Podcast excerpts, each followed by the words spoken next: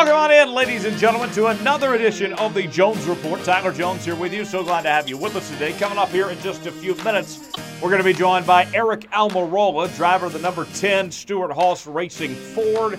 He'll join us. He's a part of the Monster Energy NASCAR Cup Series playoffs. We'll uh, break that down with him, how his uh, playoff run is going, and uh, look ahead to that race uh, coming up in uh, just a couple weeks at Kansas Speedway with uh, Aric here in uh, just a few minutes. So uh, you don't want to miss out on that. Our chat with Aric Almirola here on the uh, Jones Report today. Thomas Bridges is here with me as well. Tom, before we get to anything, I got to say, I'm excited about hearing from Aric today. I mean, this is a big deal. We got somebody in the NASCAR playoffs on the show today, and uh, quite the background. He's uh, he's Cuban and uh, one of the uh, one of the first drivers to ever go through NASCAR's Drive for Diversity program. Tom. Yeah, I'm excited to hear from him too. That's uh, that's one of the bigger time names that we've had in a while, and uh, that, that NASCAR PR guy got us the hookup. So uh, definitely a cool deal. I'm excited to you know see what all he has to say. Yeah, we'll look forward to that. As uh, Aric joins us coming up here in just a few minutes from right now and he spells his name A R I C, and it's Eric, like with an E. I've never seen that before, ever, Tom. No, I've never seen that spelling of Eric. So, I mean, that's pretty unique. So I, I can dig it. Yes. You know, something different. Yes, uh, for sure, for sure. So uh, we'll talk to Aric coming up here in uh, just a few minutes. Tom, you were up here uh, this past weekend for that Kansas Oklahoma State game.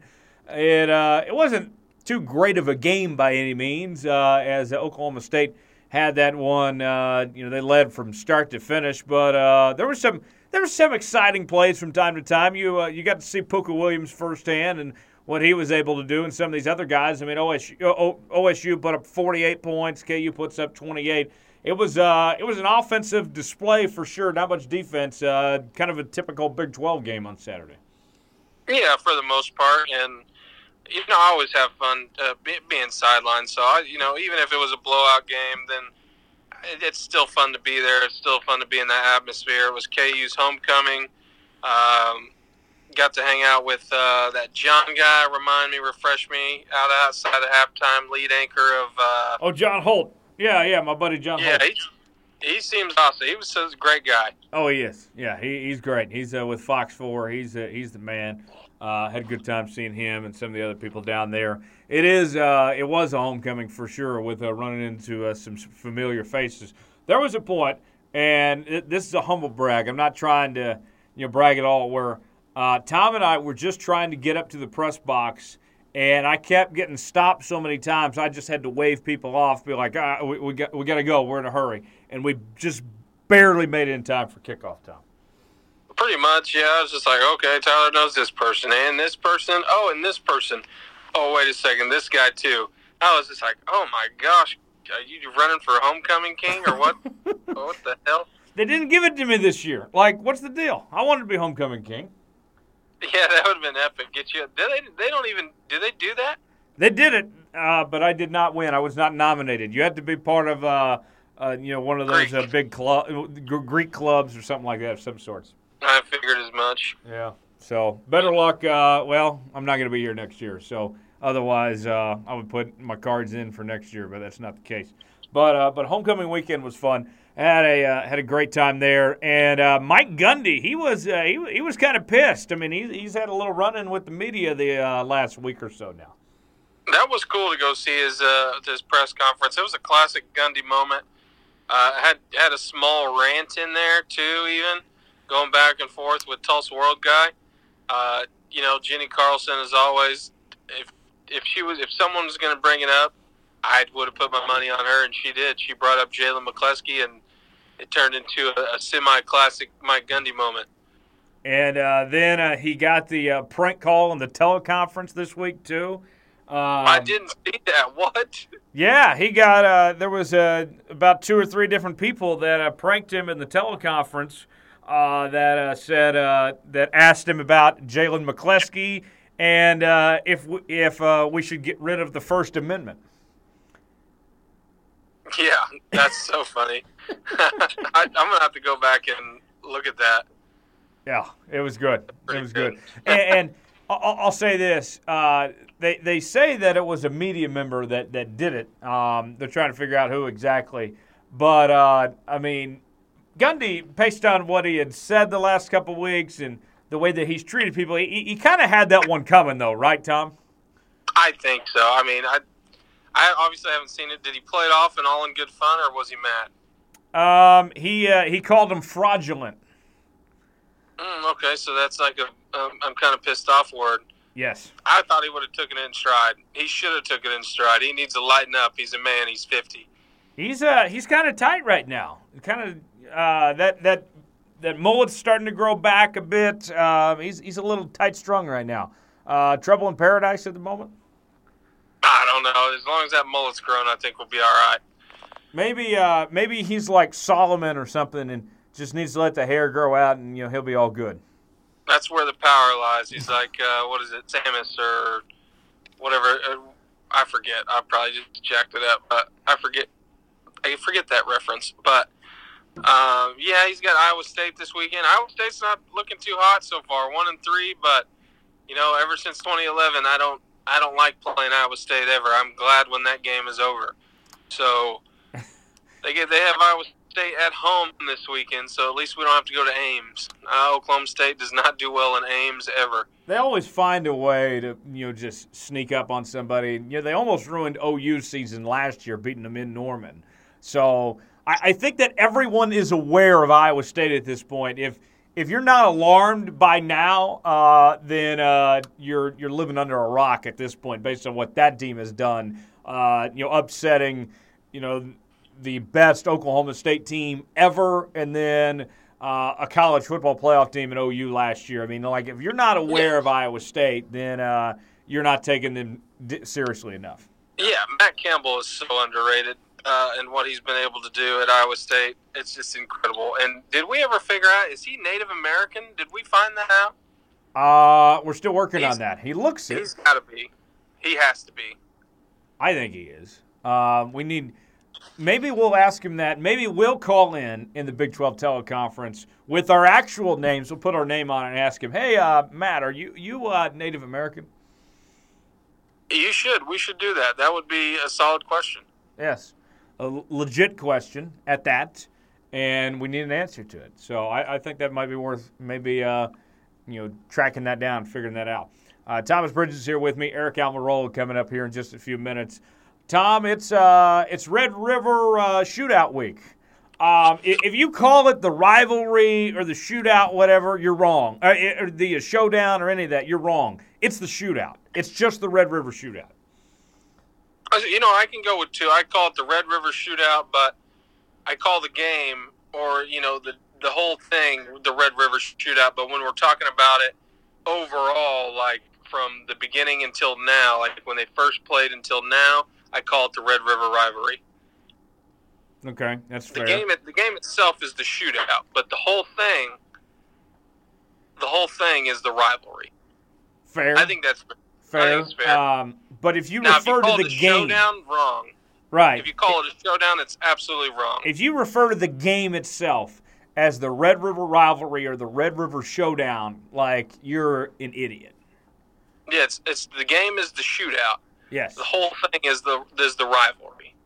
Yes. Um, I I heard that back in the day, some people called it the uh, Red River War. I can dig that too.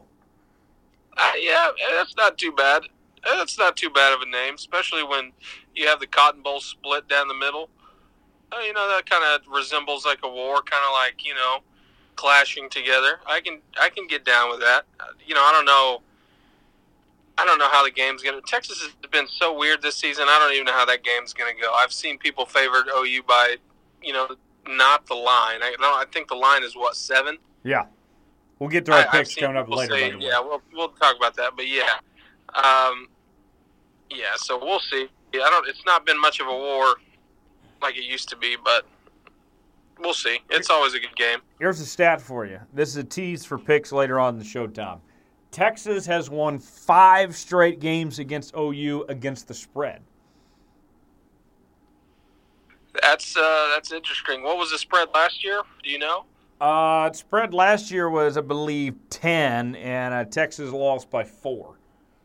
That was yeah, that was a hell of a game last year. That I remember I was drunk in a Stillwater bar, and everyone was rooting for Texas, obviously. But uh, it is Texas Hate Week. I still dislike Texas more than I dislike OU. So I think most people in Oklahoma, I would say, dislike Texas. I would more so. than more than you know. If you're an OU fan, I think you dislike Texas more than you dislike Oklahoma State. If you're an OSU fan, I think you still dislike Texas more than you dislike OU. Doesn't this game ultimately come down to what Texas team we're going to see? If if oh, Texas, it always does. I mean, like OU, I feel like is is going to do their thing. Kyler Murray is going to show up and show out, and you know, OU will probably put up close to forty points. But ultimately, if if Texas, you know, d- gets their offense rolling, if their defense can get some stops, they have a chance. Otherwise, um, you know, I, I, could very easily see OU running away with this. Like it all comes down to just what Texas team we're going to see. I think. Yeah, are we going to get the Texas versus USC Texas, or are we going to get the Texas versus Maryland or the Texas versus K State? Right. Uh, that you're exactly right. That's ultimately what it comes down to. I'm not a believer uh, in Sam Ehlinger. No, neither am I. I'm not. I'm just not a believer in Texas, but they've they've proven me wrong a couple of games this season. It, it feels like that Texas is just waiting to ride out this season and then hope to get either Kelly Bryant or Jalen Hurts at this point. That's what it kind of seems like. They're like in a waiting period of just like, okay, well, this is just what we have right now, and let's just make it through this season and make it to a bowl game, have a decent season, and, and get prepared for next year. That's what it seems like. Because but if know, you add one game, of those, Red, this is where I'll give Texas credit. If you add in Jalen Hurts or Kelly Bryant to this team, um, Texas is without question a uh, top 20 team right now, for sure. Oh, easily, yeah, I completely. And I'm not agree, saying like in the rankings. I mean like they would finish the end of the year as a top 20 team if they had one of those two quarterbacks. Yes, that is that is fair. I would undoubtedly, I would say, and, and agree with that. But they don't, uh, and so we're going to find out this weekend at 11 a.m. Kind of, kind of what Texas is going to do for the rest of the year. I think the first couple of games has just been like, okay, it's been back and forth, no real consistency. Uh, I, I think we're going to find I think we're going to find out about Texas this week. And, and, and even if they win, I'm not going to say Texas is back. I'd say there's about a 10% chance they pull this off. Um, but even if they do win, I'm not. I'm still not prepared to say Texas is back. Are you? If they pull this off and win and beat OU, are you prepared to say Texas is back? I'm not, but I will acknowledge that there is improvement. That oh yeah, things with Tom Herman now are the best they've been in a long time.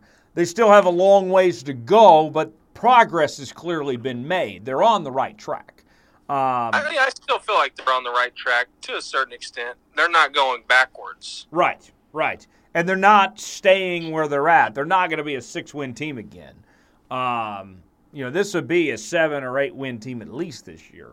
Um, yes. I mean, I, I don't know if they're going to make huge progress, but there is progress being made. That I will acknowledge. Here's the thing on OU is it fair to say that OU has not been tested yet this year? UCLA wasn't that good. FAU was looking like they were a fraud now. Um, you know they've lost. They lost to Middle Tennessee State over the weekend.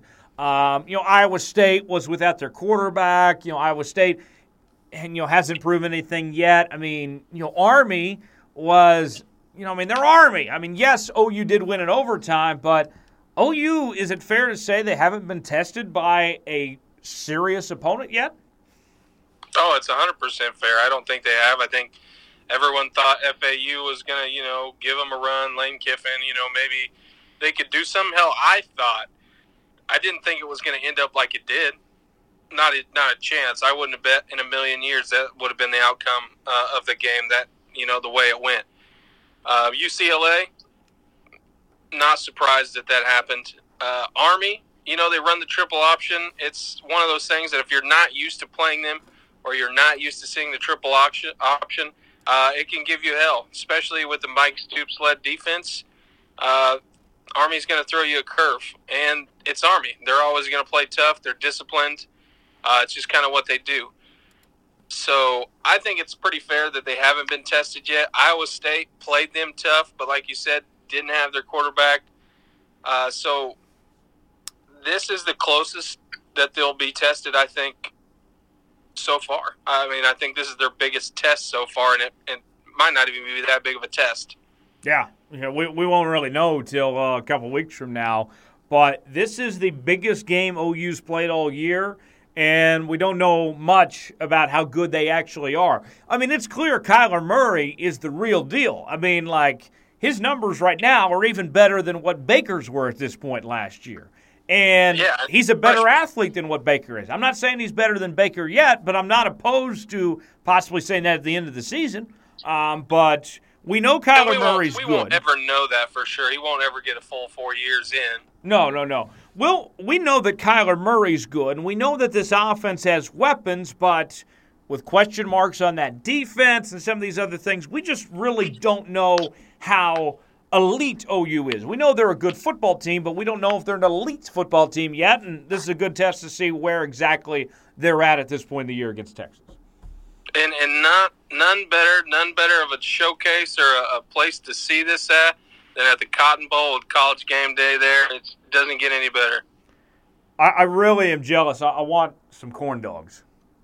Oh man, it's gonna. I wish I need to go. I mean, I don't like either team, obviously, but one day I need to go see this in person, especially the Texas State Fair. Uh, probably the biggest in the nation. I'm assuming. Uh, I'm Texans. Texans will probably tell you that uh, because everything's bigger. But I'm pretty sure it is the biggest biggest state fair. There's going to be thousands of people, hundreds of thousands of people. Uh, And a football game right in the middle there. of it. Yeah. Oh, exactly. Uh, it's it'll be it's one of the most incredible venues as far as like the game goes for the Red River Red River Shootout goes. It's one of the most historic. It's just uh, you know everything we want in the middle of the season. This is the best rivalry in college football. Do you think so? I know so. You you think so? I know so. The best. The best. I don't think it's the best. What is then? I would I would have to say Michigan, Ohio State, or maybe like Michigan, Notre Dame. When, when, when has that game been relevant? When's that mattered in the last 20 years? Either one of those. I mean, Michigan, Ohio State. I mean, that's that's pretty big. Michigan has not won a national title in you or I's lifetime. Okay, I get that, but OU's beaten Texas how many years in a row? I mean, it's they've been favored since the Vince Young days. They have, and uh, I mean, there's been a, a downward turn for Texas, obviously, but I mean, there's still been some great games over the years. Texas has, you know, won an. I mean, they were in the national championship against Alabama not that long ago.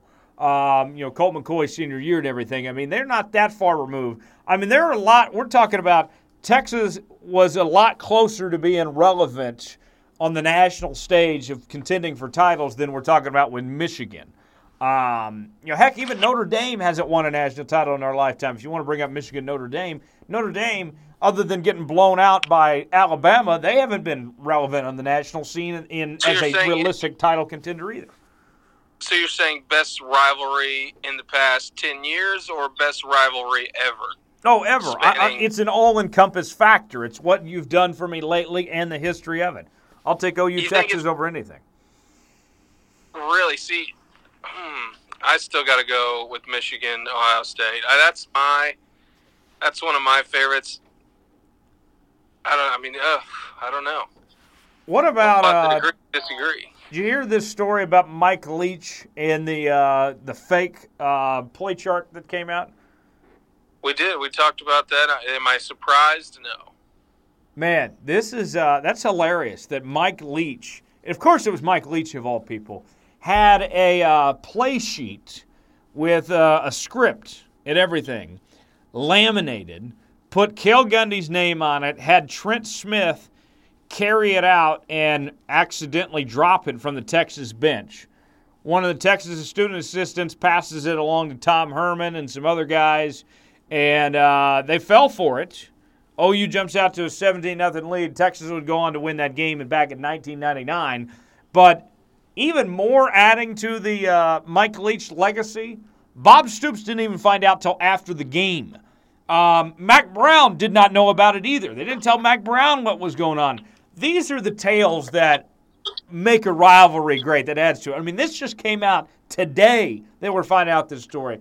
That is fantastic. That is a great thing. Mark Mangino said um, that he was told, uh, "Don't you tell Bob Stoops uh, a, a, thing about this. Don't tell him, a, uh, you know, anything about this whatsoever." Uh, and uh, he kept his mouth shut about it, and just, you know, they went on their way. That's hilarious to me. I, I love that, and uh, that adds to the legacy of this rivalry. And then also, it's one of the most Mike Leach things I've ever heard of. Oh, it's the most Mike Leach thing. Other than putting a player in the closet, that's the most. That's comes the player in the closet is the most Mike Leach thing. Second has got to be has got to be that. I mean, it's they're very close. I mean, if you looked up the most Mike Mike Leach thing in like in the dictionary, it's those are going to be the two examples by far. I love it. I love the creativity. And the fact that Texas fell for it, I mean, OU was able in this game to pull off, uh, get Texas to think they were running a double reverse. Instead, had Josh Heupel throwing, you know, 50 yard touchdown bombs. I mean, that is that is clever. And uh, but even more clever to the fact that Texas gets down 17 nothing, they fall for this script and still come back to win. Both those things are uh, incredibly impressive. Oh yeah, I'm surprised that they came back to win after being down 17 nothing. Um, it would have been ten times as funny if OU would have won that game and they would have, you know, kind of attributed that to the dropping, you know, going down 17, 17 nothing. Right. that would have been that would have been one of the most Texas things ever. Oh my goodness. Um, yeah, that was I, I bet that uh, that on the play chart, Tom Herman got distracted because there was like some number for some stripper or something. Yeah, probably. They probably got those clicker cards from Vegas, and he probably was calling during halftime. Saying, hey, can you meet me down here? I got some high school coaches that want to come with me. Yeah, no, yeah. no joke. That I'm I'm glad that they released this Yes. During this week, like if they would have released it any other time in the season, like after this game, it wouldn't have been near as funny, or it wouldn't have been near as like, haha, I wouldn't have been. This is the perfect time to drop this. Oh, beautiful! The week of this game, yeah, that's uh, that's outstanding. Coming up next, it's uh, Aric Almirola, NASCAR driver, set to join us. We'll talk about his uh, NASCAR playoffs run and also look ahead to Kansas coming up in uh, just a couple of weeks. That's coming up next. Aric Almirola here on the Jones Report. At this time, ladies and gentlemen, we welcome into the program. He's the driver of the number 10 Smithfield Ford for Stewart-Haas Racing, and he has advanced to the round of 12 of the Monster Energy NASCAR Cup Series playoffs. It is uh, Aric Almirola who joins us right now. Aric, what's uh, happening, man? Thanks for the time today, man. Yeah, man, I appreciate you having me on. I'm currently driving to the shop to go have a have a meeting about uh, you know getting ready for this next round of the playoffs. Man, Erica, I was watching the, the race Sunday, and uh, that that last couple laps when you were fighting for your playoff life to uh, stay alive, that was some of the best racing I've ever seen from you, man. I mean, tell us, walk us through those moments of, of those final laps when uh, you were battling out and ended up in a three way tie for those uh, final two spots. Uh, it's crazy, man. Um, just really crazy and, and intense, and um, you know, just you got to go. You got to. I mean, that's that's a chance right there to to you know set yourself up to make it to the next round of the playoffs to go continue running for a championship, and you gotta you gotta lay it all on the line, and and that's what I did. I was I tried to be as conservative as I could most of the day, and most of the day we were plenty good on points. We were plus 11 at one point, we were plus 18 at one point, and then that wreck there at the end happened, and we got some damage from it, and we had to come down pit road and basically start last. And they came on the radio and told me that we were minus six points, and I was like, oh my goodness. Um, and so coming to that restart, I knew I just had to go like hell and pass as many race cars as I could. That is uh, awesome. It, it, was great to see, and what an exciting race that was. I know that a lot of the drivers uh, had said they weren't excited about the Roval, but you guys put on quite the show, it seemed like, on a Sunday from start to finish, and the way that ended up playing out, just the race overall. That was exciting racing there at uh, Charlotte. What did you make of the uh, Roval uh, on uh, last Sunday? Well, it was, it was wild. Um, it was exciting. It was wild, and and I still I still have heartburn over the fact that that race is a cutoff race in the playoffs. Man, that is uh, that is so intense. I guess it's I guess it makes great TV and it's really good for the fans. Um, and I'm glad that we came out on the good the good side of that. Um, but when you're in that position and you're you know when you're in my seat as a driver, you want that weekend to be as boring as possible. You want to go out there and run you know, top 10 and not have any drama at all and everything go perfectly smooth and, and then be able to transfer on to the next round. Um, and, and Sunday was anything but, you know, calm or smooth or any of the above. Erica, now you're in this uh, round of 12. It's your first year with Stewart-Haas Racing and everything. Has uh, this year kind of you know met your expectations or surpassed them? What's uh, been this year like overall? First year at Stewart-Haas Racing, you guys seem to be doing you know having a really good year at this point. Uh, probably surprising a lot of people in the sport how well you've run uh, all season long. You know what? I think you're right. I think we have surprised a lot of people. I think there was a lot of question marks about you know, if I was a good race car driver or not. Um, you know, just based on my results from the last six years. Um, I think there was a lot of question marks around the 10 car, um, just based on their results from the last several years. So I think when you look at when you look at those things, I think it's fair um, to say that you know people weren't sure what to expect, and and to be able to to make the playoffs and to transfer now to the round of 12, I think I think we've answered a lot of questions. Um, and I think that we're still, as a race team, and me and, and my group with the 10 team and everybody on this Smithfield team, we're still growing. We're still new and young and, and learning each other. And, and, you know, this is, uh, this is kind of uh, a work in progress. And to have the results and to have the, the success that we've had so far already, um, I think speaks volumes about where we're headed. Oh yeah, definitely so. That's a, a great start to uh, to your tenure at uh, Stewart-Haas Racing, and uh, you guys are still looking for that first win since you moved over to uh, SHR. I know that you guys are focused on you know trying to chase this championship and win the cup, but getting that first win off your back at Stewart-Haas is still got to be a major accomplishment. Do you feel like one of these next few races, maybe even you know down the road here at Kansas Speedway, could give you an opportunity to do so? I really do. I think so. Um, you know, that, that could be could be a great place and a great a great opportunity for us to go and um, you know challenge to to win a race. And we've been good, man. We've been competitive, and we just haven't been able to seal the deal. The the weekends where we've had cars capable of winning, um, we just haven't haven't got it done. We've uh, we've we've been in position a few times. We've had cars that were fast and capable of doing it and uh, we just haven't got it done. So hopefully we'll get it done this weekend at Dover, and uh, which should be a great race. And hopefully everybody tunes in. It's going to be on NBC Sports Network on uh, Sunday at two o'clock.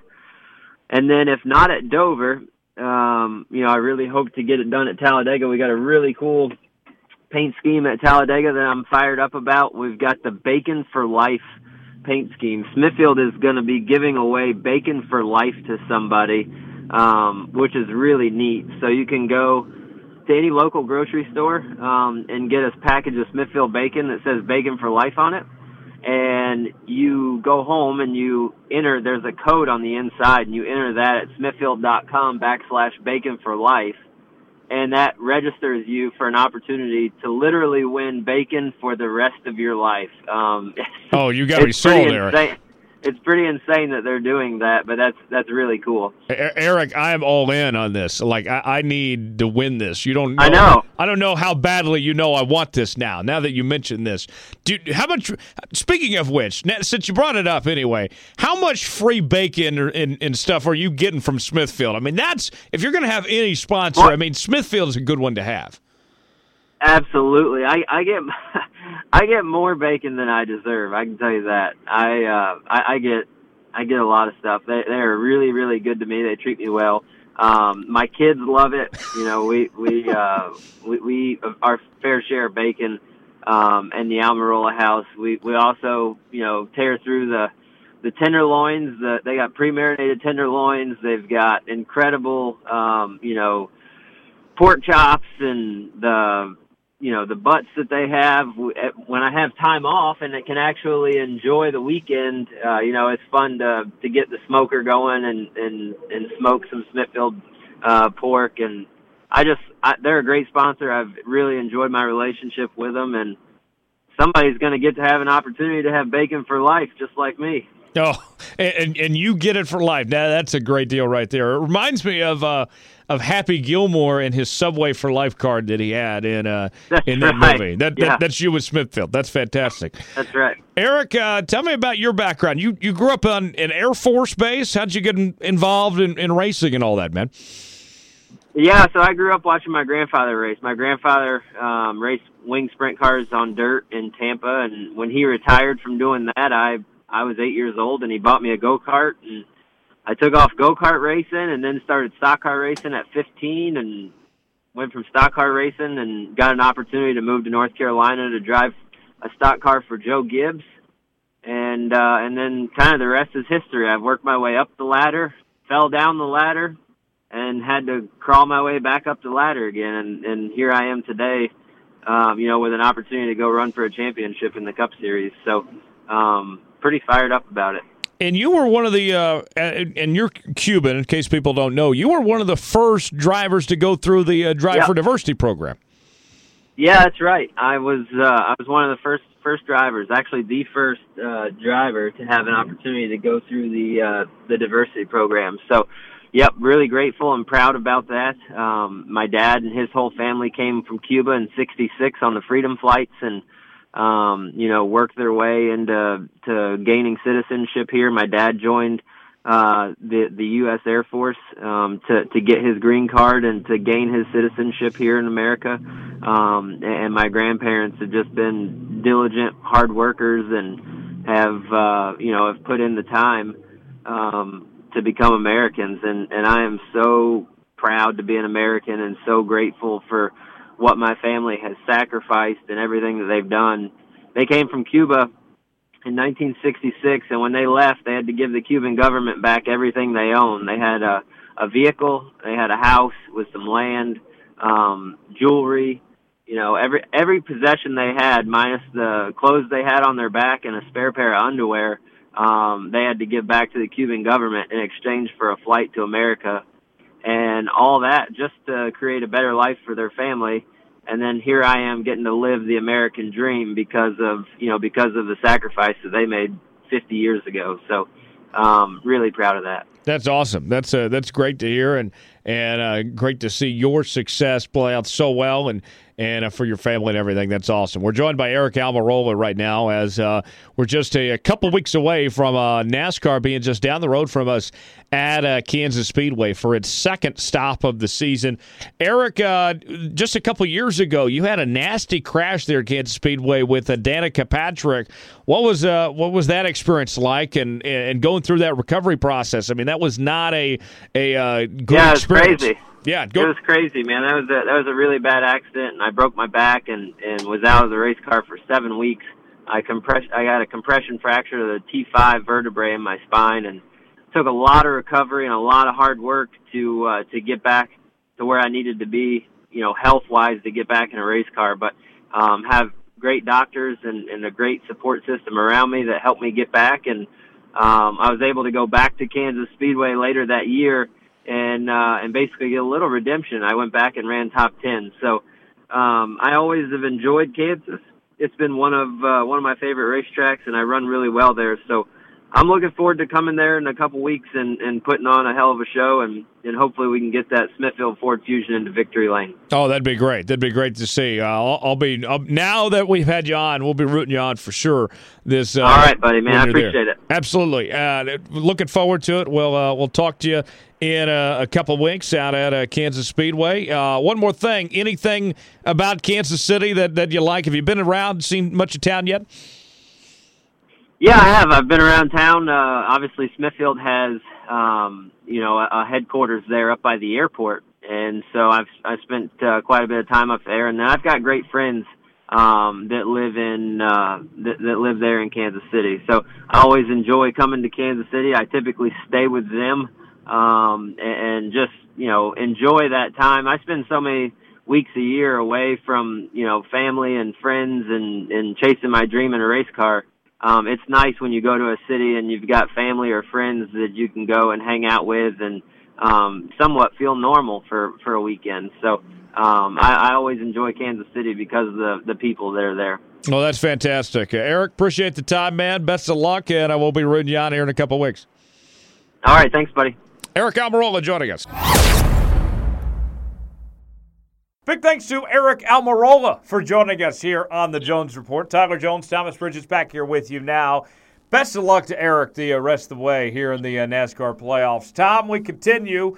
And uh, before we get to our picks and Tom Foolery and all that good stuff, uh, we got some news for you as far as uh, coaches' salaries have been released for almost every coach in college football. Some of the uh, private schools don't want their uh, info out there of how much they're paying their coach. Like, uh, you know, Baylor, we don't have any idea how much they're paying Matt Rhule, or SMU, how much they're paying Sonny Dykes. But for 123 other schools, we have an idea of what they're paying based on this report from the USA Today. And uh, big shocker Alabama's Nick Saban, $8.3 million makes him the highest paid coach in college football with a max bonus of 1.1 million and his school buyout as of uh, December 1st of this year, $33,600,000. You go on down the line, uh, Urban Meyer's at 7.6 million. Harbaugh is third at 7.5 million. Jimbo Fisher is uh, also at a 7.5 million, and uh, Gus Malzahn is fifth at 6.7 million. Uh, Kirby Smart at a 6.6. Dabo Swinney at 6.2. Dan Mullen, new head coach of Florida, is right at 6 million. Your first Big 12 coach on the list is Tom Herman at 5.5 million. And uh, number 10, rounding out the list, is uh, Scott Frost's Nebraska. Uh, Scott Frost of Nebraska at 5 million, uh, with uh, Mike Gundy there at 5 million as well. Um, and then uh, later on, you see Gary Patterson at 14 at 4.8 million, and uh, Lincoln Riley at uh, 16 with uh, right at 4.8 million dollars as well.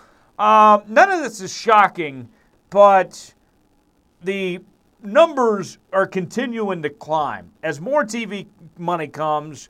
The more this money will increase for these coaches, and uh, in in in no time, Tom, Nick Saban is going to be a $10 million man. Oh, I'd imagine so. Unless he retires or calls it quits or does something before that, which I don't see him doing. How old is he? He's probably in his mid 50s, maybe. Uh, he's probably actually 60. Yeah, Saban's in his 60s, uh, but carry on. And no, he, he, you know, he doesn't have a whole lot to stress over. He wins all the time, so he he's, doesn't he's have 66. the face that He's what? 66. 66, okay. You know, okay. So, hell, I guess if Bill Snyder can coach till he's 102, Nick Saban go to 110. Right. Uh, Mike Gundy at that five million, uh, putting him in the uh, top ten. That's uh, that's good company for uh, Mike Gundy. Uh, I mean, I, I, this is the first time I think in Mike Gundy's entire career, Tom, where we can say that he's being paid what he deserves? I think so. Uh, and a lot of people thought, oh, he wants too much money or whatever, but uh, they don't understand where he's brought this program from. You know, there might not be so you know, they might not do so hot the rest of the year with with the likes of OU, Texas, uh, West Virginia on their schedule, TCU on their schedule. I still think they make a bowl game, but you know, after losing a, a all-time quarterback uh, for Oklahoma State, we don't expect them to. They're not OU where they just pick up and keep going. Um, but considering what he's done, I think is the last three seasons he's been a ten-win school, or ten, yeah, ten-win team or something, something like that. He deserves that money. Uh, it won't be long until Lincoln Riley passes him at the rate he's going. Um, but oh yeah, Lincoln Riley. As as has, Lincoln Riley may be 16th and at 4.8 million, but his money's going to come. Lincoln Riley will crack that top five in no time.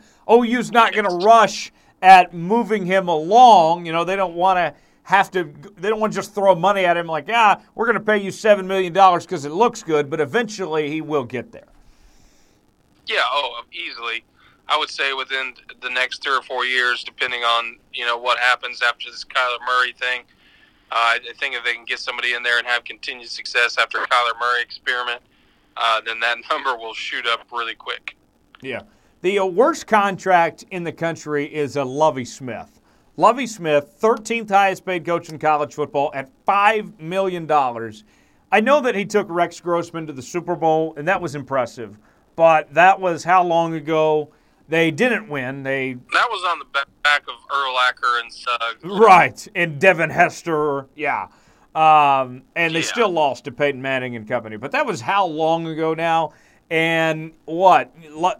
Since he's been there, he has uh, about seven wins to show for that $5 million, Tom. Yeah, exactly. Yeah. So don't get me wrong. I like Lovie Smith. He was on the Rams when they won the Super Bowl back in '99. Um, that's kind of he was under Dick Vermeil, and he was around when like I believe Mike Martz was there. Then he got you know got his start with the Bears. I like Lovie Smith. Seems like a great guy. Uh, does he deserve all that money? No. David Beaty. Uh, I'm sure people are curious where David Beaty falls. David Beaty is not the lowest paid Power Five coach. That title uh, belongs to uh, Justin Wilcox of Cal. David Beaty is uh, is sitting at a 68th at 1.7 million dollars. That's about 1.69 million more than he should be making. 1.69. oh, and uh, David Beaty has five wins, so 1.7 million a year. Divide that by five. Um, he's made a lot of money for every win he's had. No joke. And uh, this is good news for KU fans. Um, as far as waiting for the end of the year comes, uh, the buyout's not terrible on Beaty. This is, I think, this is the number that everybody wants to know, Tom. The buyout, as it stands, without negotiating anything, is uh, three million dollars. That's not terrible. No, it, it, it, beats a lot of the past buyouts KU's done. right, right. I'm sure they'd be glad to uh, in a, a, few months, just pay that and be done with him. Just write him a check. Are they um, still paying Charlie? No, thankfully not. No. Okay, when did that over? How much did he? How much was his buyout? Oh, it was ridiculous. It was uh, somewhere between uh, like six and eight million. Fifteen. Oh, it was crazy. Yeah. Yeah. Uh, oh, and then he went to uh, then he went to Notre Dame, and that's who I'm thinking he got the buyout. Ended up receiving. I'm just looking at now, almost 19 million for that buyout. I want to be so bad at my job, Tom, that people pay me not to work. Now, wouldn't that be beautiful to be like, you know what? No, we'll give you 10 years salary to leave this place. Like, wouldn't that be? Isn't that the American dream? Is to get paid not I really to work? do. I really do think so. Lane Kiffin makes less money at Florida Atlantic as head coach than he did as OC at Alabama. Wow, Lane Kiffin. Impressive. Lane Kiffin. Uh, I, I, say only, but he uh, he only makes a million dollars there. Oh yeah, only. Yeah. Um, and then uh, here's another one for you. Uh, people are always curious what kind of money TU is dishing out these days. Philip Montgomery, who is uh, kind of struggling a bit right now at TU, not doing what they were doing just a couple years ago. They, have kind of hit a, a lull of sorts. Uh, TU, as a private institution, smallest D1 school is uh, dishing out 1.5 million right now to Philip Montgomery. Tom. That's not that's not bad. Uh, considering where he came from, uh, you know, he did have some good years of success there at TU, and they're just kind of going through a rough patch now. I wouldn't, you know, I, I would be shocked if this continues for TU. Honestly, I would be too. I would be too. But those are uh, just some of the numbers. One more thing, uh, Jim Harbaugh.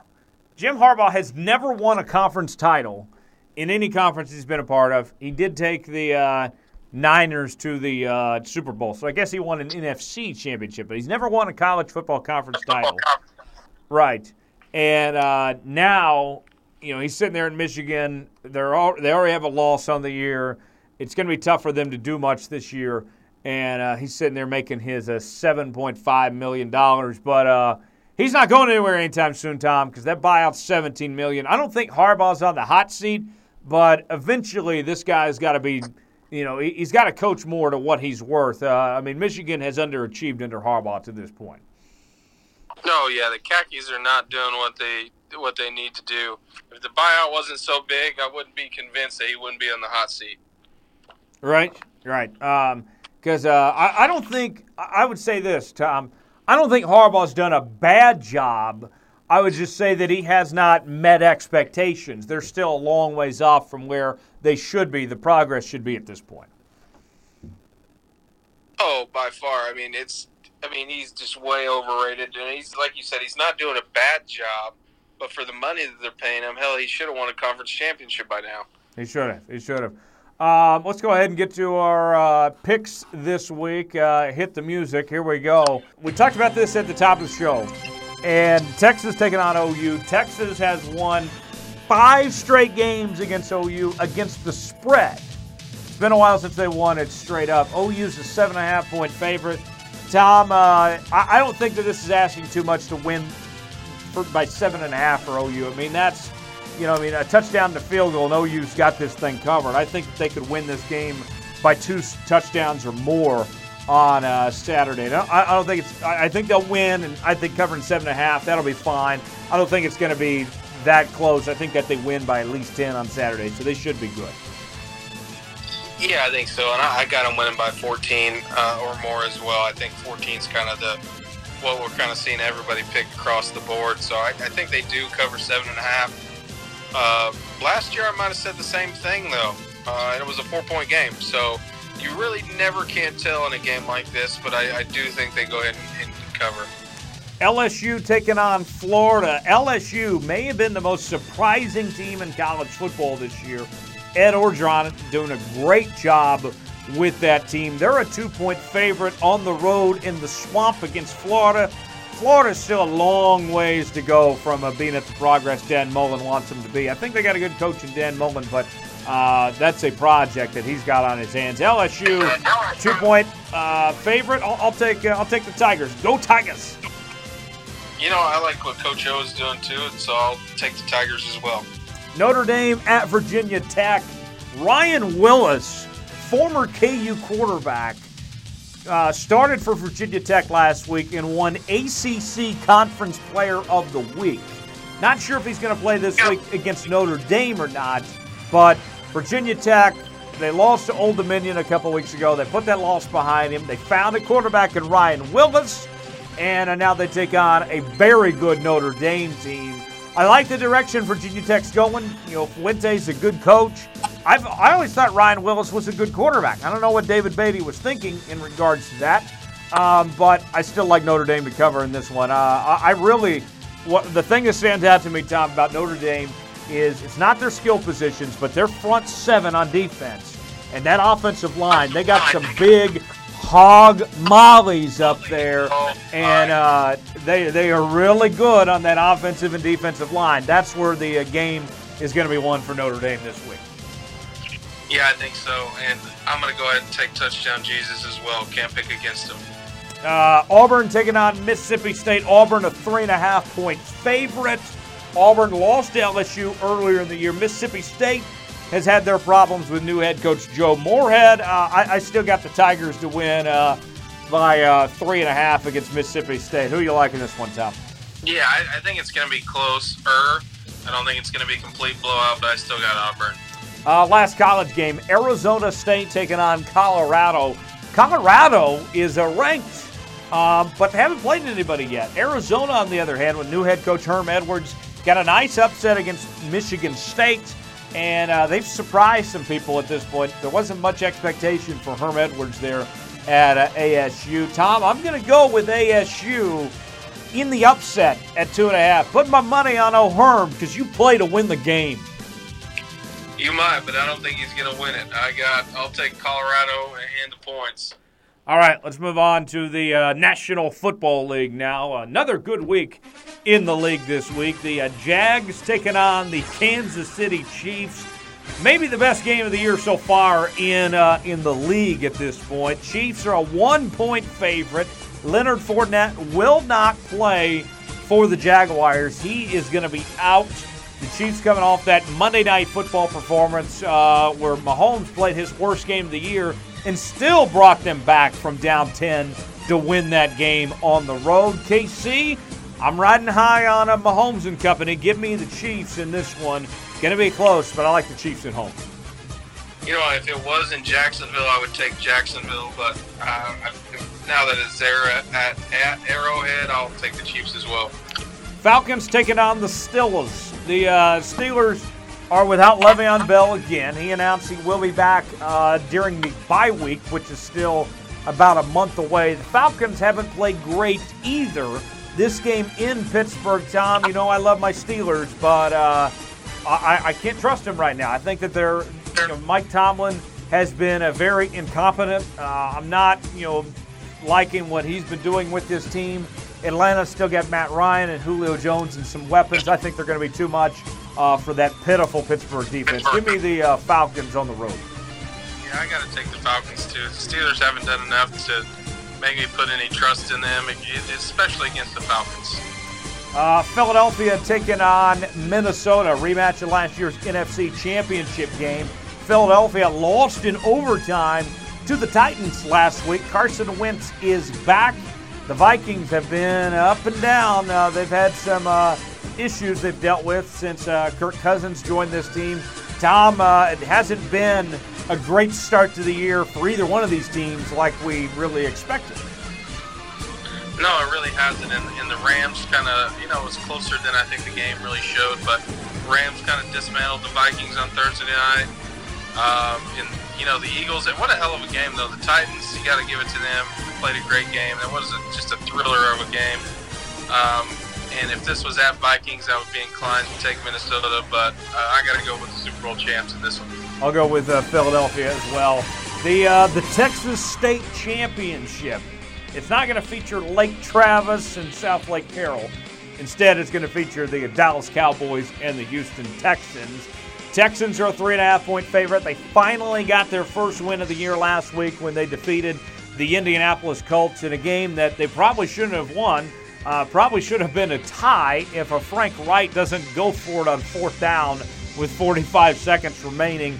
Houston got that win out of the way, and they're at home Tom, uh, if they win this, then uh, Houston could salvage their season and go a whole different direction uh, than what it's looked like the last couple weeks. This is a huge game for Houston and also a huge game for the Cowboys as well.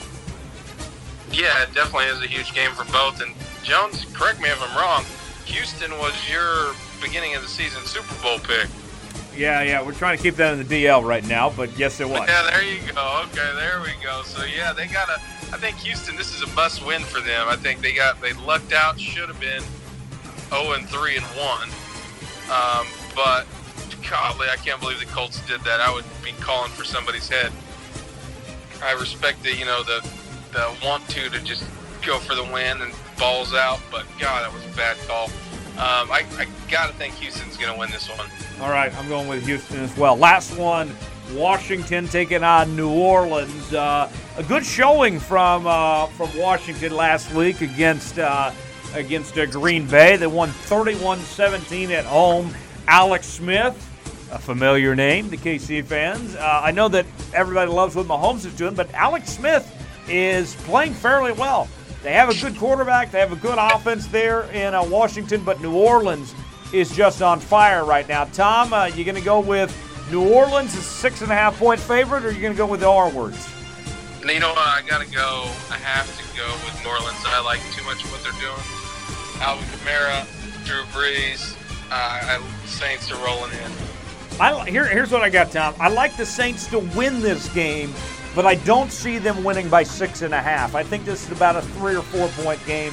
Give me the R words to cover and uh, New Orleans to win. So those are our picks for this week. You can follow along all season long. Currently, right now, Billy is our leader. Billy Locke.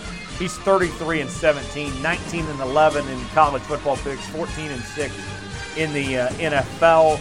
Tom is uh, 32 and 18, one game back. Uh, and then uh, our buddy uh, Derek Harris is 27 and 23. Nolan is 26 and 24.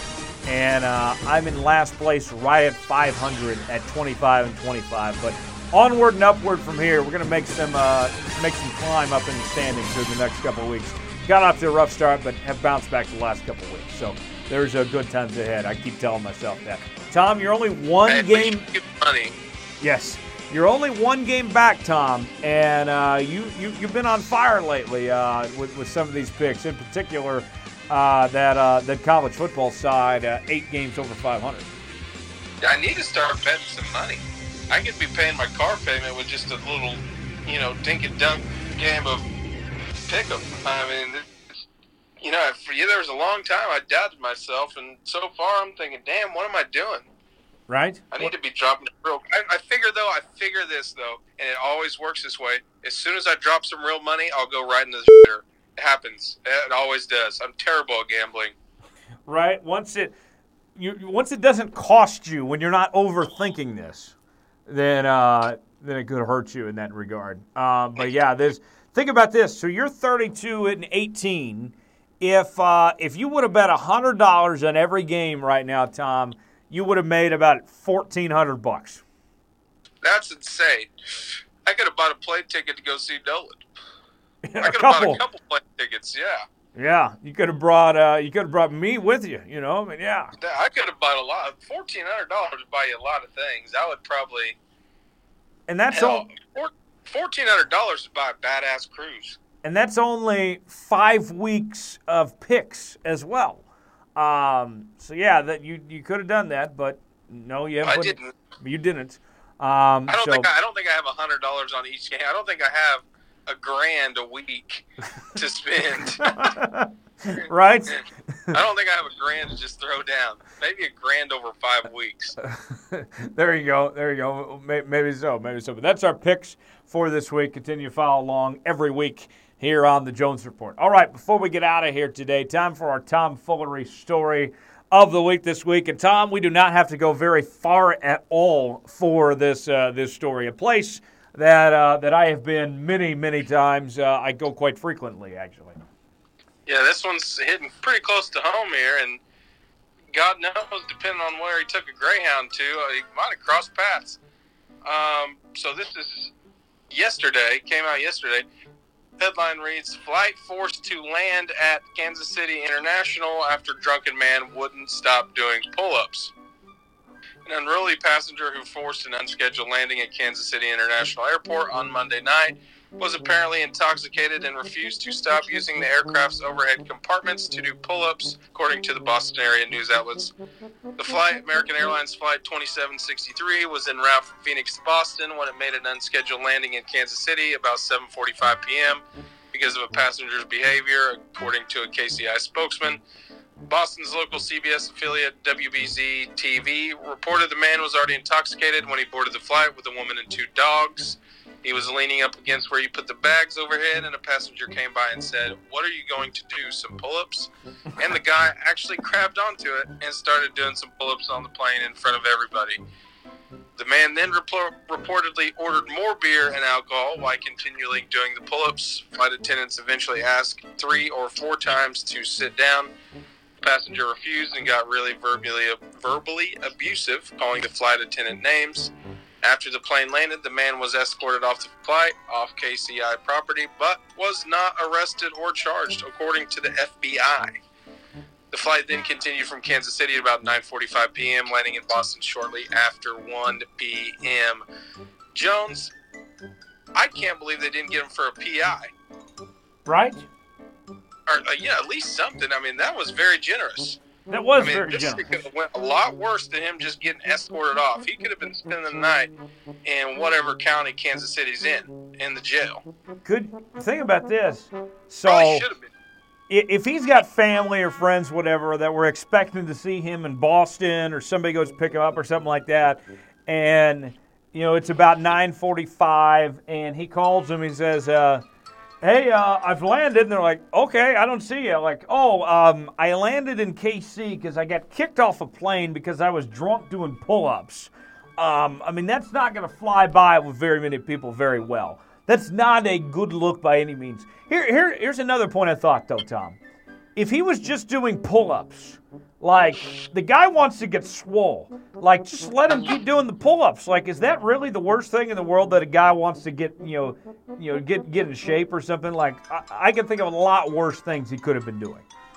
Yeah, that is very true. Now, plot twist here. It says, and I didn't read this before um, until just now. He was a, with a woman and two dogs, and they're they're coming from Phoenix.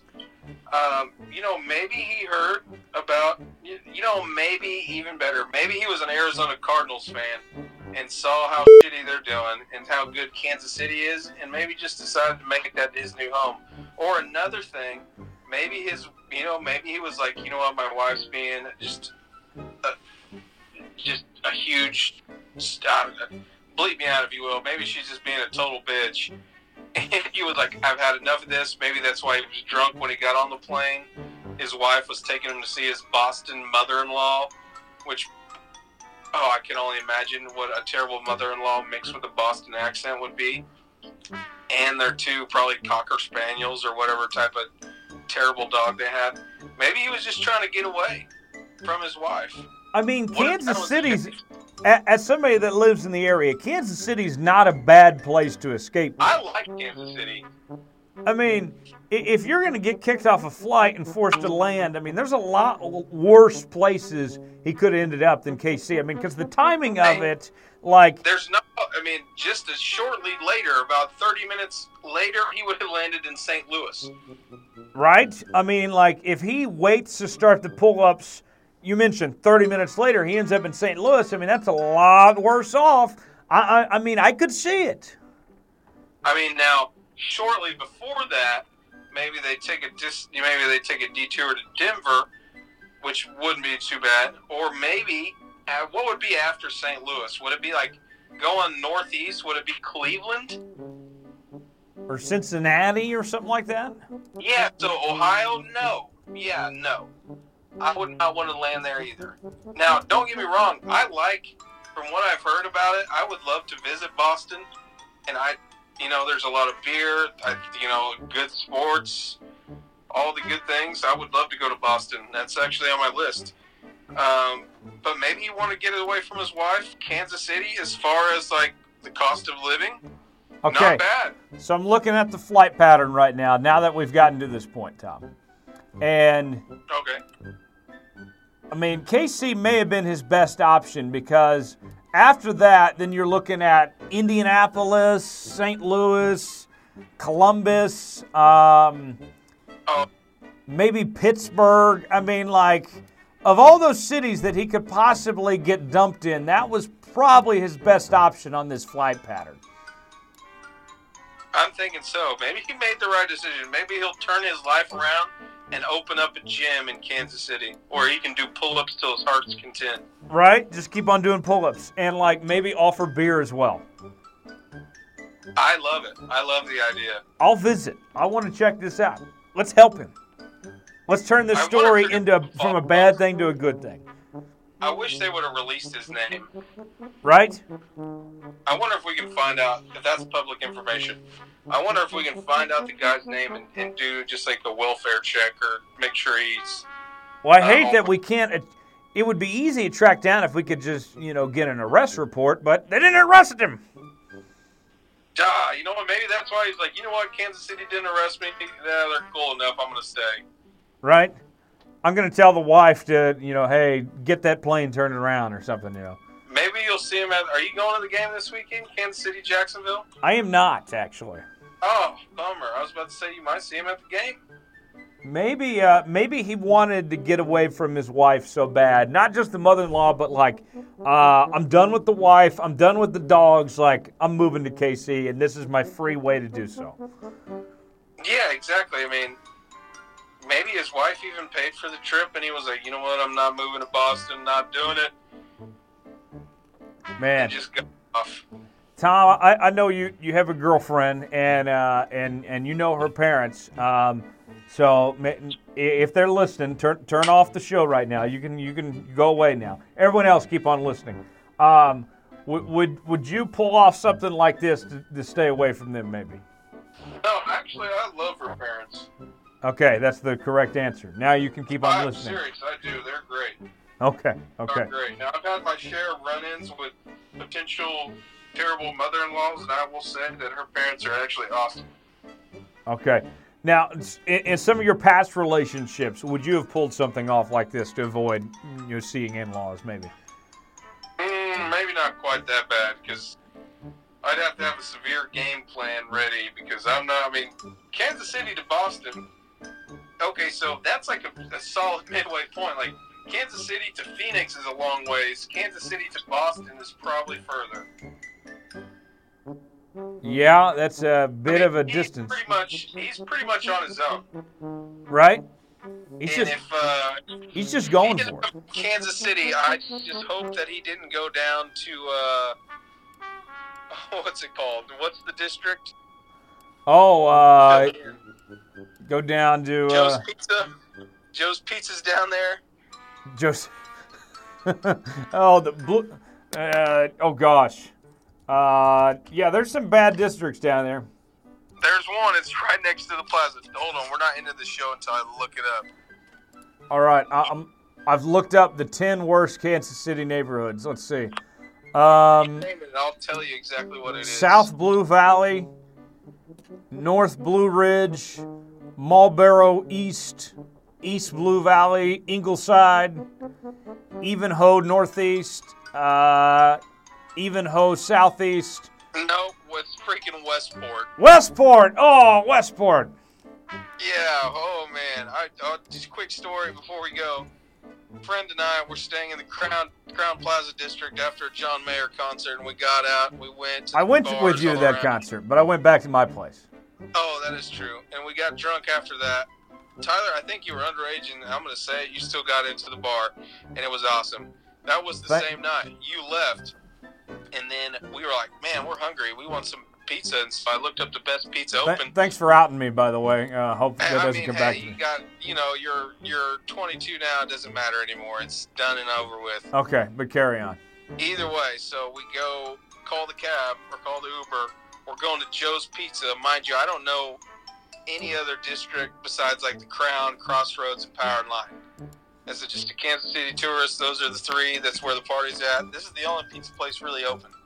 It's Joe's Pizza. It's in Westport. I have no idea, but I know it's uh, it's, it's a mile away from our hotel, but completely two completely different districts.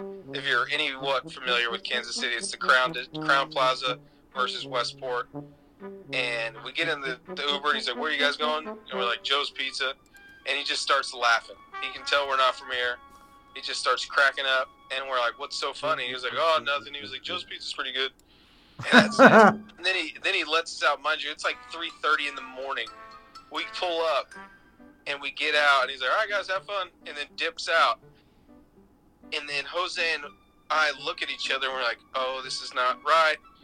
And there's like 14 cop cars, like 20 officers. There's like people fighting in the street. There's like super long line.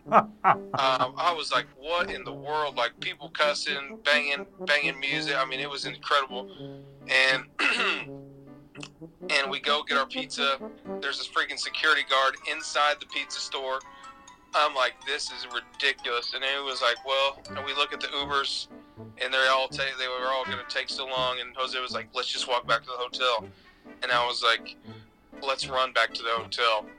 And we we didn't run and we didn't walk, but it was definitely a power walk. Like imagine a grandma walking in the mall power walk, and we made it back and vowed never to go back to Westport after 2 a.m. if you went that far, you should have went ahead and got the pizza at that point. No, no, no. Don't get me wrong. We got the pizza. Oh, you did. You did. Yeah, we weren't just gonna leave without the pizza. Trust Okay, me. Okay. okay. Joe's Joe's pizza. Joe's pizza solid. Some of the best drunk pizza I've ever had. Would I go again at 3:30 in the morning? No, never. I am skeptical that Joe's Pizza makes a point of like offering honey. Wow! so did you look it up or have you been? Uh, I, I, I've, I've, I've heard of it. Like on every table, they have honey, like a jar of honey. I did not know that. We didn't stick around long enough to find out. Like that to me got has me a little skeptical. Like who needs honey with pizza? That is true. You know, I could eat honey with the crust. I wouldn't be opposed to that. And not to mention, like I don't like honey either. Wow, I did not know that. That is incredible. I don't know how you don't like honey. I, I don't know how white this makes me sound, Tom, but my the, the, the two places that I try to stick to in in, in uh, KC proper are uh, Power and Light and the uh, Country Club Plaza. The, the, I never heard of that. I, the the Crossroads is awesome. Oh. Crossroads too. Okay, so those three: the the Plaza, um, Power and Light, and uh, the Crossroads, and then like you know, of course, Truman Sports Complex. But uh, other than that, like I, I- stay away from the rest of KC. I don't blame. I like I said. I hope that guy that got off the plane. I, I hope he didn't go to Joe's Pizza at 3:30 in the morning. because uh, he might not live to tell about it. He might not be able to open his drunk gym. No, no, maybe not, maybe not. And uh, that does it for today's edition of the Jones Report. Uh, we advise you to uh, be careful when going to Joe's Pizza at uh, three in the morning. Now, if they want us to do a show from Joe's Pizza at three in the morning, we'd be glad to. Just might need some security. Um, and uh, we'll see you right back here next week. Big thanks to Aric Almirola for stopping by as well. Looking forward to talking to him in a couple weeks uh, out at Kansas Speedway. And uh, we'll see you next time right back here on the Jones Report. Uh, follow me on Twitter at Tyler Jones Live. Follow Thomas at Thomas underscore Bridges. TJ Media Group, uh, Facebook.com forward slash Tyler Jones Live and TJ Media Group as well. Uh, subscribe to the show, iTunes, SoundCloud, Google Play. Leave us a five star review or don't leave us one at all. And we will see you here next week. For Aric Almirola and Thomas Bridges, I'm Tyler Jones saying so long. Have a great week, everybody.